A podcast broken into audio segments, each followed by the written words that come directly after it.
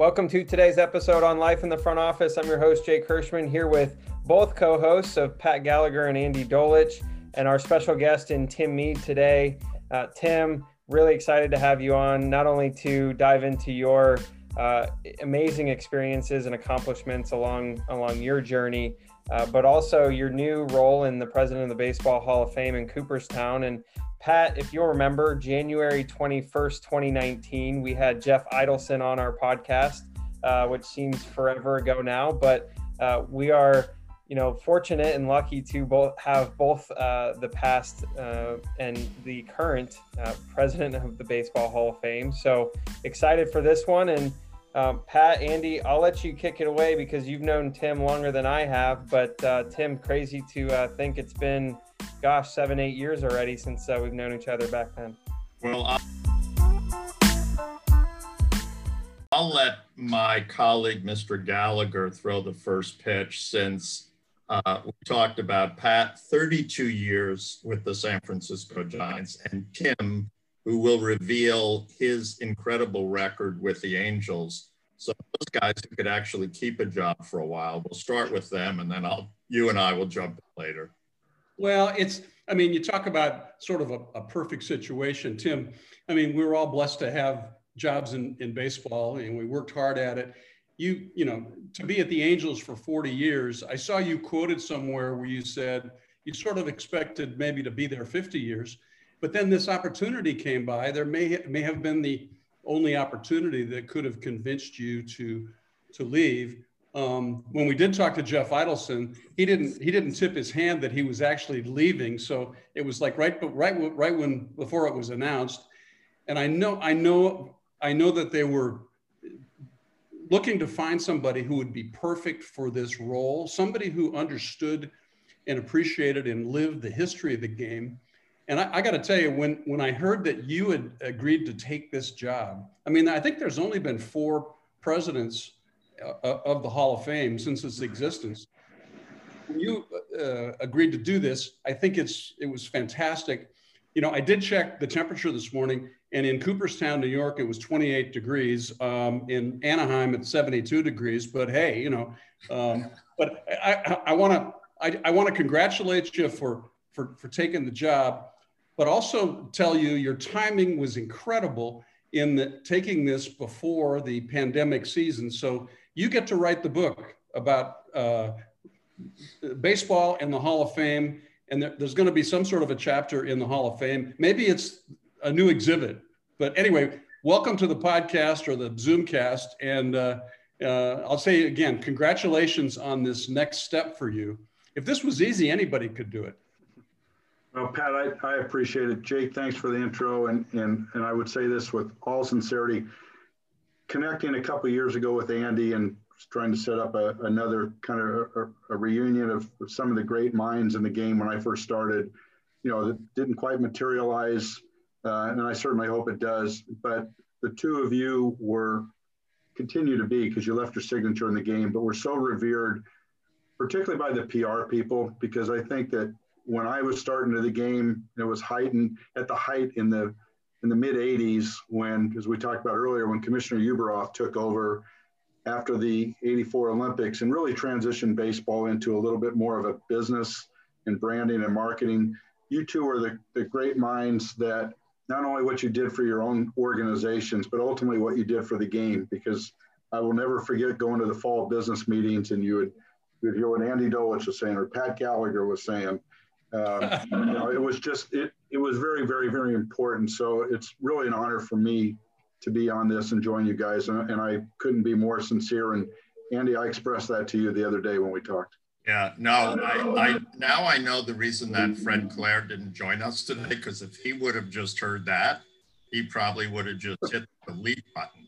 So Jake, you make sure you record everything that Tim said um, and think about think about us kindly. But appreciate it. You know, the story of baseball is storytelling. And the greatest storytelling location, I think, in the world is Cooperstown, New York. And now with digital media, you can be anywhere. So you are a storyteller, have been and continue to be. One point that I'm always interested in because I'm not technologically adept is how does an entity like the Hall, with COVID 19 and in today's world, tell the story from little Cooperstown, New York, and having coffee at the Otesaga Hotel, if I remember the name correctly? How do you take it around the world? How do you harness all of the incredible technology that we have today to tell the magnificent stories of baseball over a century and a half or longer? Well, that's a great question, Andy. And, and like any other business, whatever whatever you're doing, you know, uh, in 2020, we've all had to grow and expand. Um, and, I, and I think, as you alluded to earlier, you know, you have to be a little bit of a visionary to this.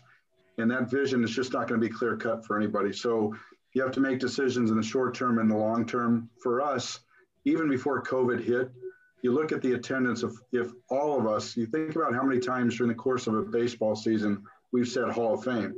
And we think of Hall of Fame as this iconic status and, in this institution and this fraternity. But yet, you know, if you go to Cooperstown and you go to the Hall of Fame, we, we would draw in a year, which you ultimately do during a, a long homestand. So even before COVID, we talked about we have to expand, and, and Jeff was working on it long before I got there in any means possible what what the Hall of Fame is and the resources that we have there. And we have a great education program, um, a phenomenal education program that's that's been in place. But what we've tried to do with all these Zoom meetings and, and different uh, you know gatherings that we've had, we've utilized that now in bringing um, to our members, you know, our contributors, uh, more aspects of the game. We've had virtual tours within the museum. We've brought on authors. Uh, we've had our curatorial people uh, tell stories.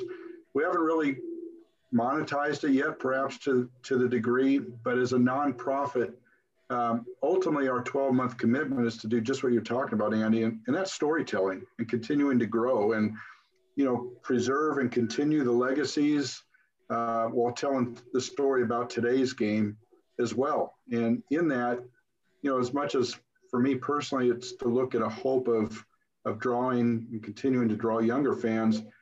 I want to see our, our outreach continue into the major leagues and to players themselves because we all talk about ambassadors. You know, you were ambassadors. The three of us, you can say we were employees, but we're all also ambassadors for our clubs and our organizations. And we're all PR people and we're all salespeople. And I think at any given time, you have 800 potential ambassadors for the Hall of Fame that are playing Major League Baseball that they could understand it. We started a program in spring training this year where we were giving every player uh, a pass, a lifetime pass, if you had one day in Major League service.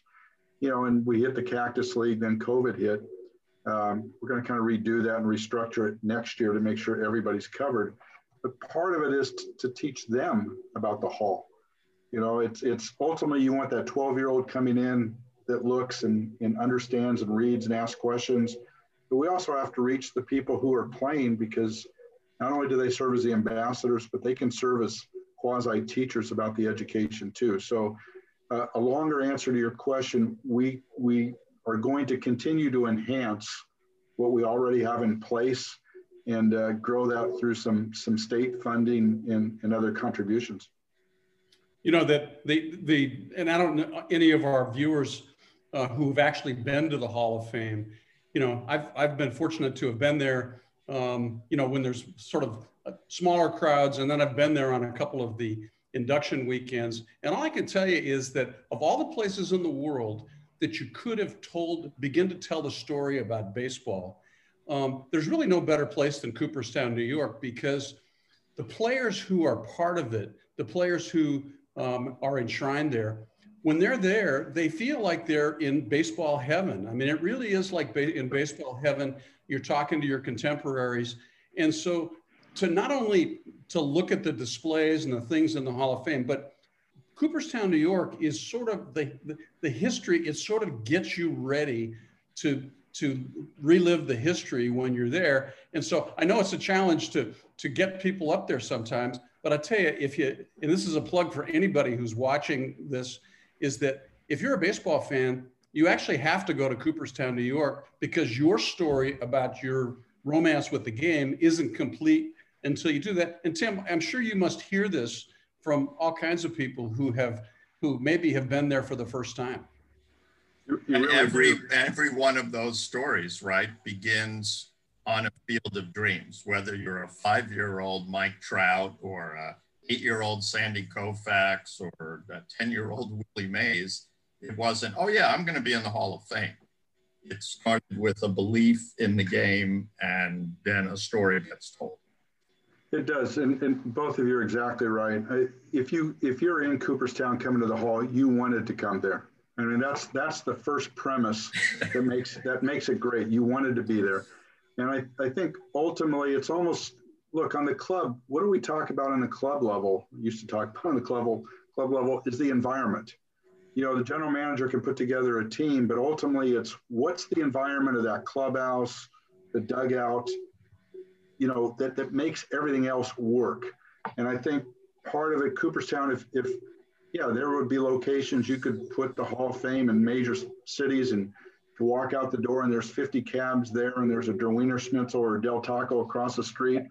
You don't have that in Cooperstown. You have Main Street, one signal, uh, two hour parking, 1,800 people, some sandwich shops, a couple nice restaurants, a beautiful lake.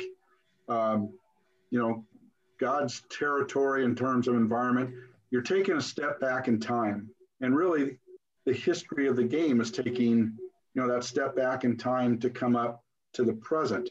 Have right down the street Doubleday Field, which just turned 100 uh, last summer, which we would have honored or recognized.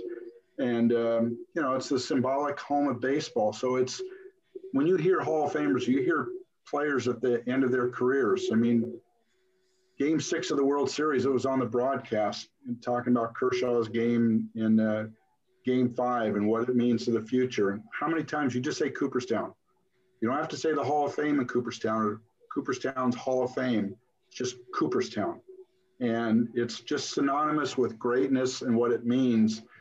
And I know for me that trip to Albany, which I've taken quite a quite frequently in, in a year, that drive into Cooperstown, you know you're going someplace special.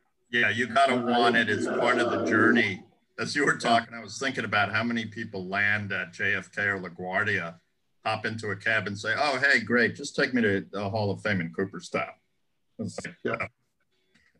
Yeah. Um, so, so it as we talk about the place that baseball is in now, the strange world that all sports is dealing with in the middle of our society.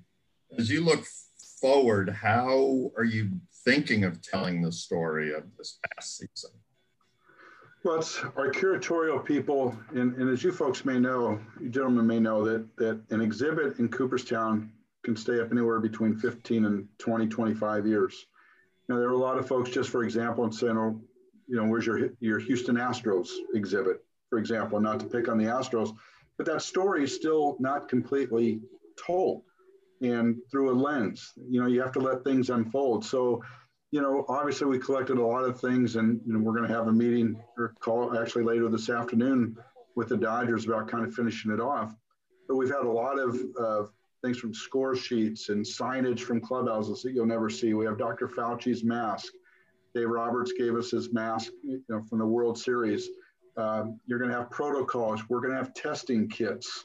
We're going to look at spring training being closed. So it's it's not just artifacts that will tell the story in terms of milestones. It will be what everybody, including on the club level, went to because you can't find a textbook or a roadmap for what baseball, the NHL, the NBA, and currently the NFL has had to go through to get through this season. And I think we're going to we're going to tell that story a little bit from March and, and the pandemic and results and cities, you know, perhaps some, some political documents because it, you know, Texas was different than California, that was different than Florida. The planning that we were going to play in Arizona and, uh, or Florida and Arizona, California, all those things, and try to do it in a consolidated manner, probably utilizing technology a lot of new technology, but that is that will be on the planning table for a while.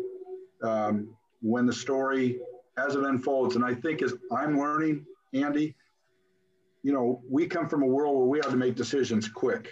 You know, we had homestands, next game, whatever. Um, when you're telling a story, you have to get it right. And you have to use a lens that best serves the present with a, a look into the future as well.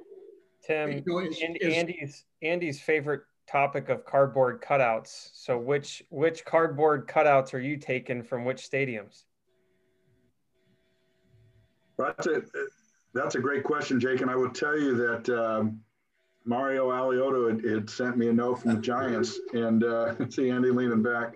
Uh, uh, Gaylord, they had a cutout of Gaylord Perry, and uh, they before they signed or uh, sold things for fundraising for their charities, they checked with the people, you know, for authorization.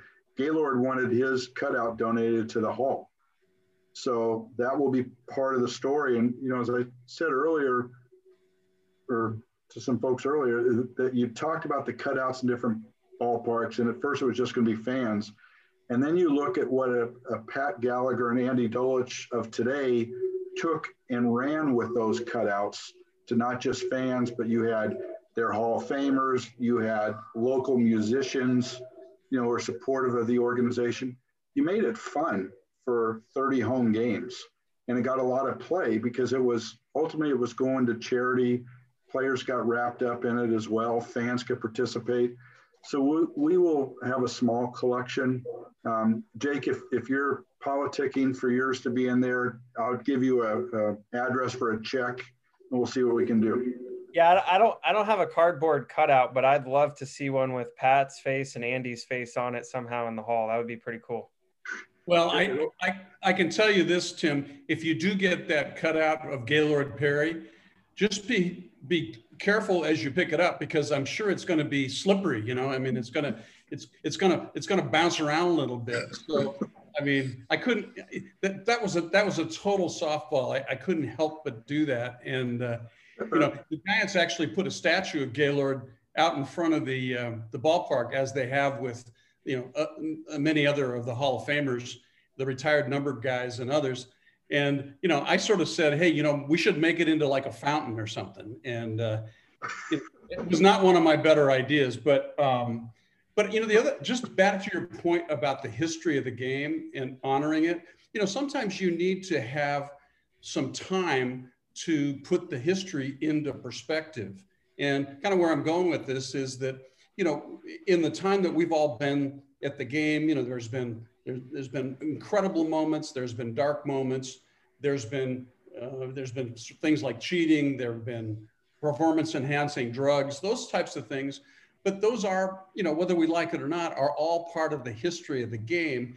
That the Hall of Fame can't ignore those, but you have to find the proper way to deal with them. And it's not just you making these decisions, Tim. You have a, a community of, of, baseball and baseball historians who sort of help you weigh in. How, how, do you, have you sort of gotten a feel for how you get that community to help you record the history properly? That's a great question. And, and let's just bring it forward to where we're at today in 2020, you know, with, with social unrest. And, you know, some of the decisions our, our curatorial people are very, first of all, are very dialed in to experts and historians across the country through other museums and you know just different topics.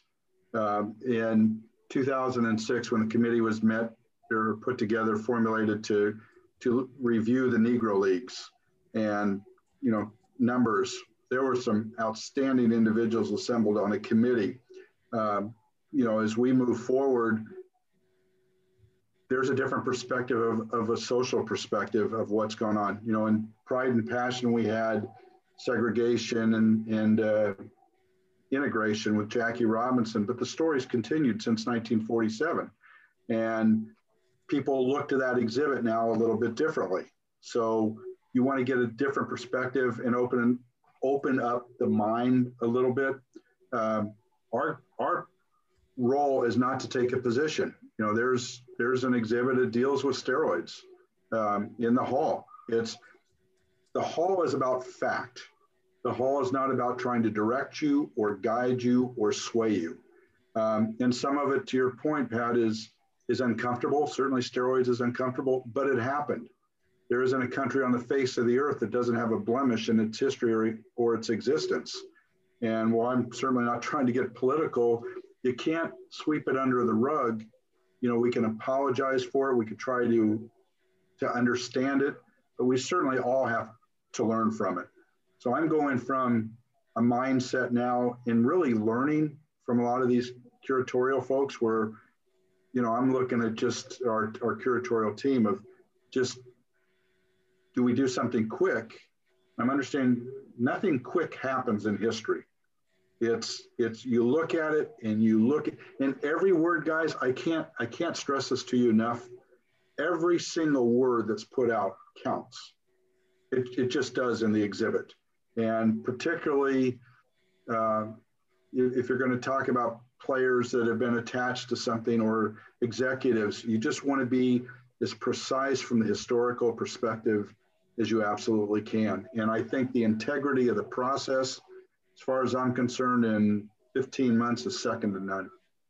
And we're talking to many people around the country who want to work in this business, right? So they look at Gallagher, Mead, and Dolich, go, if those guys can have jobs, anybody can work in the industry. So, with all of the chapters that you've had, if you could take a moment and explain how it happened for you, how you got into this game, and then as you look back, what was the sort of one aha moment that makes you smile internally every day when you think about it? That's a great question. I'll give the Reader's Digest. There's nothing um, extraordinary or out of the ordinary about me whatsoever, outside of being a fan who has had two perfect baseball jobs for a quote unquote super fan. Uh, I wanted to play baseball. I wrote letters to all the clubs when I was in 10th grade. I learned a very valuable lesson then because about 75% of them wrote me a letter back. To this day, as well, you know, I learned then about responding to people, maybe not in a timely manner, insert Andy Dolich here, but I eventually get back to, to people at, at some point. Um, I, I came up at a great time with a great group of people. Uh, in a nutshell, I wrote three letters to the Angels to be an intern about being an intern. I was rejected three times, and I bring that up every time I talk to a college class because at the end of the day, if I didn't write the second letter or the third letter, I'm not on this podcast with you guys today. Um, it just would not have worked out that way. So, uh, a little bit of persistence. Um, I had no idea of what I didn't know at that time. I just know I love baseball. And getting inside, you know, I had my degree, uh, started out at $8,800 a year. And I remember the feeling when, when uh, Buzzy Bavasi signed off, I thought, you know, I'm, I'm euphoric. I, I'm getting paid to be in baseball. A year later, as an intern, I was stealing letterhead when I was Xeroxing it for the game notes because I thought I was never going to be around baseball after my internship. Um, you know, that's, that's, how far things have changed. But at the end of the day, Andy, to, to really, I don't know if it's a it's a one moment, but I tell people this. I grew up, and many of the people were your peers and colleagues. There, there you go. you got some Niner letterhead, you know, like I can still say, yeah, I was sorry, I just. I'll pull my folder out later. Um, but but at the end of the day, I came into the game in an organization led by Gene Autry, Buzzy Bavasi, Red Patterson, where the older, not old, older, experienced people in the organization were willing to teach the younger people like me who had no experience 22 23 they would impart their knowledge if we would if we were open to listening to it and I came in with a group of people like Bill Bavasi and Kevin Uhlich, a couple others, that we were more than willing to be taught and learn. And that, I think, in the period of time in the 80s, um, yeah, everybody competed. But even when you went to uh, other organizations like Bob Brown with the Baltimore Orioles, um, Larry Shenk with the Phillies, Dick Bresciani with the Red Sox, they taught you if you wanted to listen and they made you better people. The bottom line for me, and I do answer this question as far as what do you have to do? If you don't have a passion for the game, you can't fake it. Um, you may sustain your career for a little while, but eventually it, it will catch up with you. And I, and I think there are brilliant minds far above, you know, my knucklehead. But at the end of the day, I'll match my passion for the game with anybody.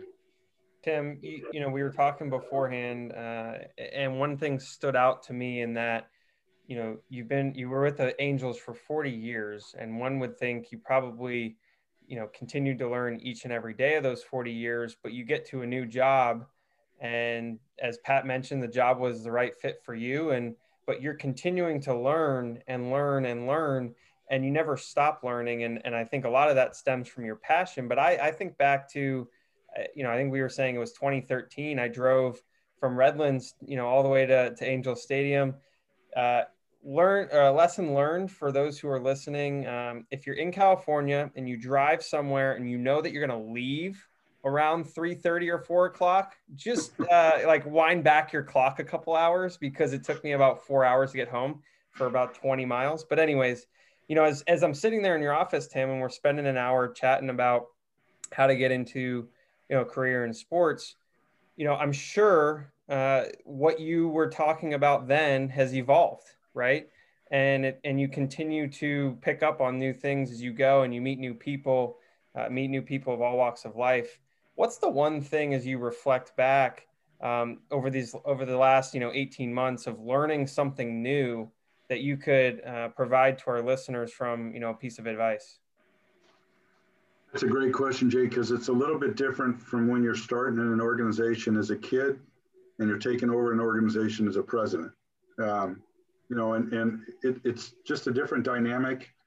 And I, I don't look at myself as, you know, this title. I don't walk around with a feeling of a title when I was with the Angels. But Preston Gomez, long time ago, gave just, uh, just a conversation. And he said, look, listen, and observe. And he said, you pick up more, you know, when you keep this quiet a little bit and you listen to people and you observe people. The problem for that in, in now is 90 people that are staff are looking, listening, and observing at me and seeing how you're coming in as the president and transitioning from the we mentality of, of the club to Cooperstown. But I still apply some of that. I don't know what curatorial you know, I don't know the depth and the process that you would with anything for most things in baseball. So you have to learn. Um, I told him when I took over, I'm kind of like the freshman on campus, and I'm I'm talking to you know all these associate professors.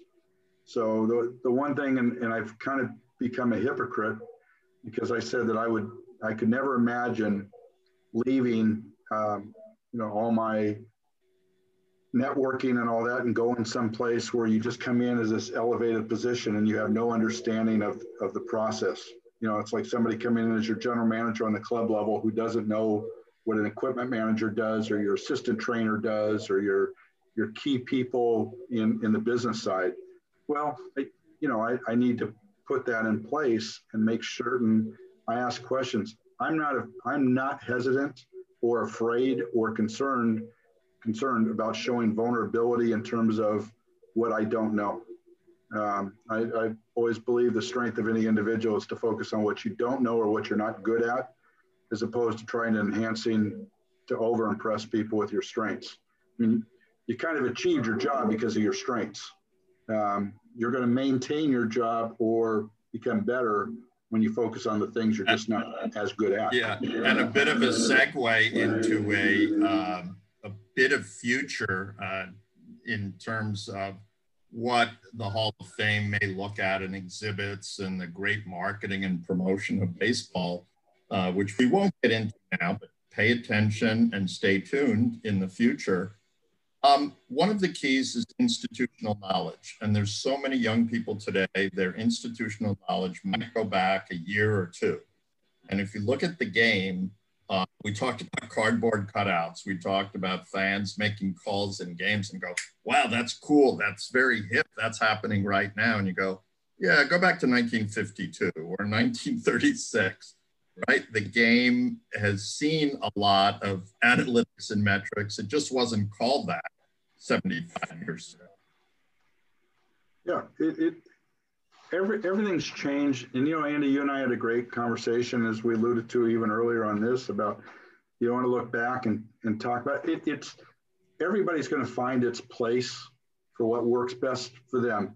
Oh, we have a guest. We have a guest. All right. Um, Series winning guest. Hello there. Hey, Fred, Fred, how are you? Good. Good. Hey, congratulations. Well, I uh, I received a lot of congratulations, and I had nothing to do with it. well, well, yeah, well, we were just talking about that, Fred, not you in particular, but us in particular. No, you know, Andy, to to that that question and just one segue of it, just you know, everything's an adjustment and, and an evolution. And I, I get with the Hall of Fame, but probably about six, seven years ago, and ironically, he I didn't realize at the time he worked in the Hall of Fame, but the president of the Rock and Roll Hall of Fame, his name is Greg Harris, and he cut his teeth in Cooperstown and was outstanding, you know, in curatorial. And now he's leading the Rock and Roll Hall of Fame. But we were downstairs looking at some exhibits, and he said, you know what? In 30 years from now, some of the electees could very well be DJs. You know, I'm thinking Rock and Roll Hall of Fame and bands. Well, that's the evolution. Okay, that's just the evolution of music and rock and all that. You go to the Hall of Fame in 20, 15, 20, 25 years. I mean, we may be electing starting pitchers, pitchers if they're statistically don't become, you know, uh, you know, extinct. With what's what's going to be the benchmark? 145, 165, 155 wins. I don't know, but, but we're going to evolve. We're going to evolve statistically you know, to do some of the comps that we all love and we've grown up loving, you know, to compare Mike Mussina with Bob Gibson's numbers or, or you know, somebody else, it, it's just going to be different. And I think that as certain generations age out, the acceptance of analytics, I, I don't know that some of the things that, that we use and measure and, and hear or, or, or read during broadcast I don't know how much the average fan is sitting in the stands discussing it, but maybe that's just a continuing education program that's going to grow with time. Well, you know, it, and I think it does. And, you know, you people talk about the things about the, the grand old game, the things that don't change. But, you know, when you look at stuff like that, you realize that the game, the game has been changing, you know, continuously through this. One of the things I learned from Fred early on when, uh, when I got in is he said, you know, he, he, and I remember this. He said, Pat, the competition in baseball is is is between the white lines, so that sharing information and and bringing up sharing and stealing ideas with with your brethren in the game is part of is part of your job but it's also one of the joys of being involved to be able to um, to take ideas that may or may not have worked uh, somewhere else and use them. And that's all encouraged. I mean, that's an encouraging part of it. And Fred, you know, I, am glad that you're here so that I can thank you again. We, you said that, you know, when this becomes your vocation, sort of versus, versus your avocation, you really do think about it differently. Well, I think that, uh, you know, I was very uh, fortunate, obviously, but um, to be around um, people and leaders uh, who truly saw a, um, a bigger picture about the game uh, and about the growth of the game uh, and about the history of the, of the game. I mean, all of those things and thinking of the, um, the great people involved when I had the opportunity to get into the game uh, certainly made a um, an everlasting impact on me, and hopefully uh, through some of the things that I've been able to do, uh, that I've been able to um, pass some of that along.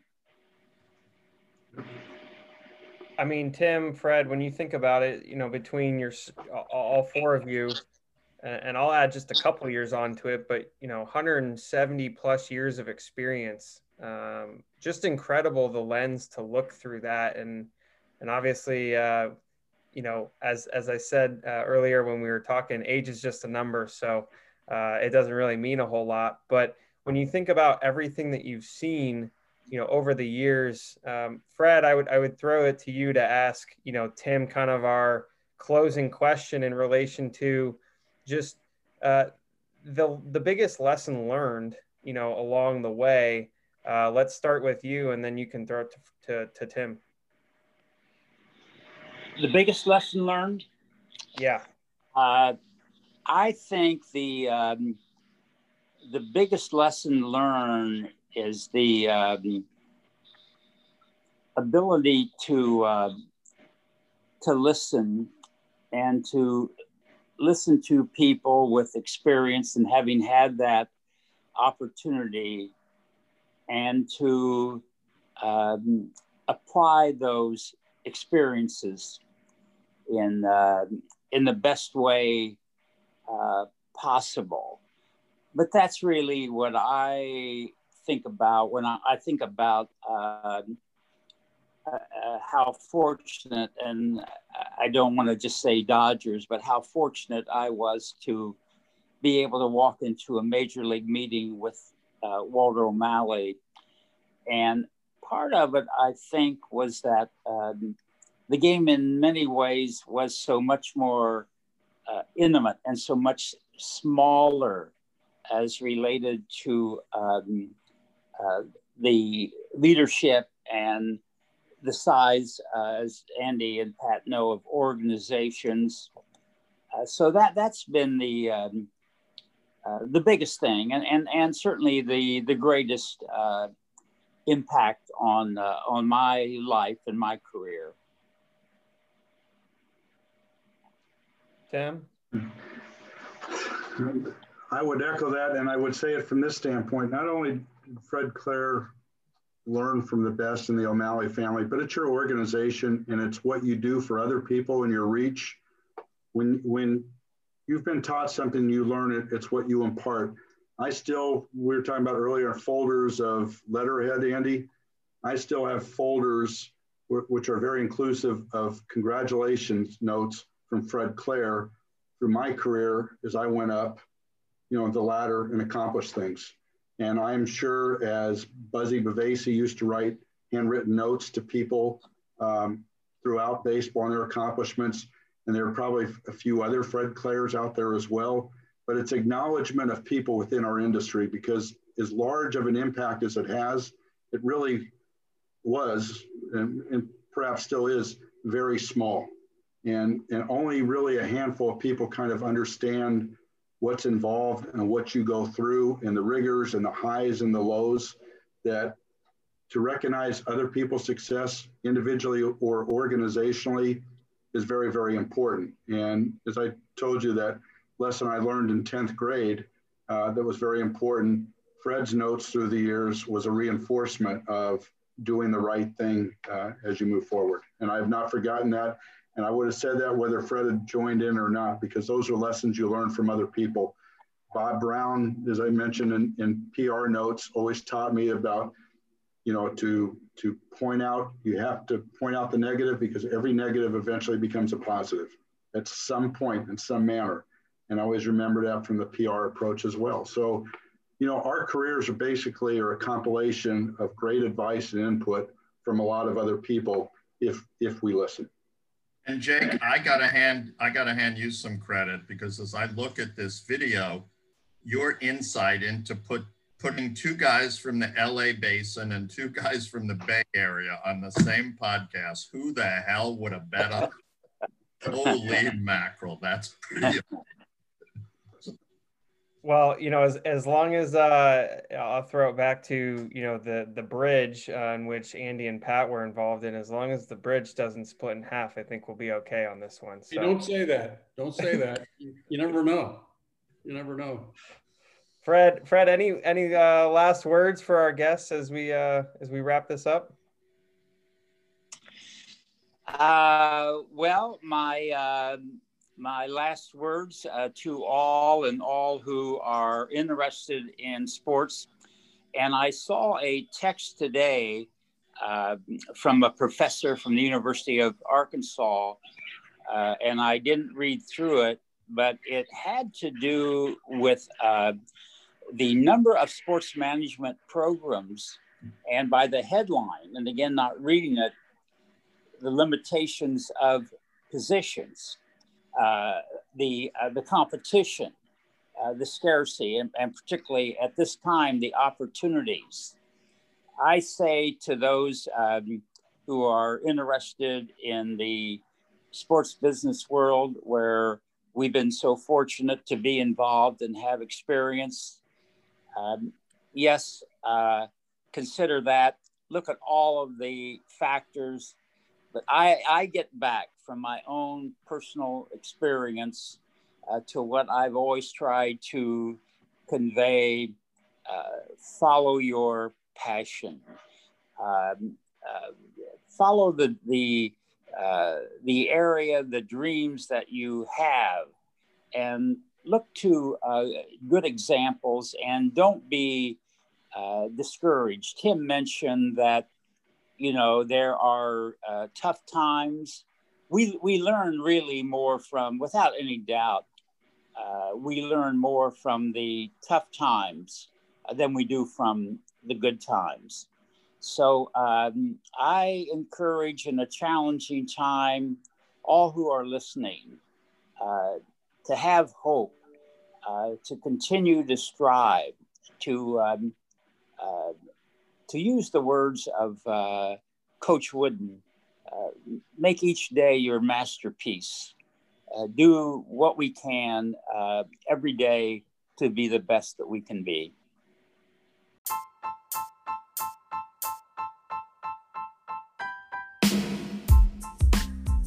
I tip my cap to that and another World Series championship. Who would have figured out that my favorite player, Sandy Koufax, 32 years from 80 to now, that the San Francisco Giants will have would have won three World Series in five years, and the A's had never won another one since '89. Go figure that. That's the storytelling that Tim Mead will do in the Baseball Hall of Fame forever.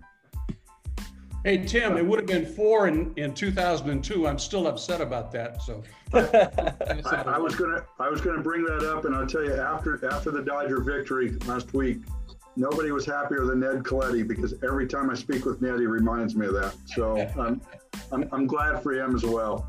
Me too. Tim, thank Great. you so much for for taking the time to spend with with all of us on the podcast. Uh, you know, couldn't say uh, enough great things about you, and and uh, look forward to the next trip to Cooperstown. Jake.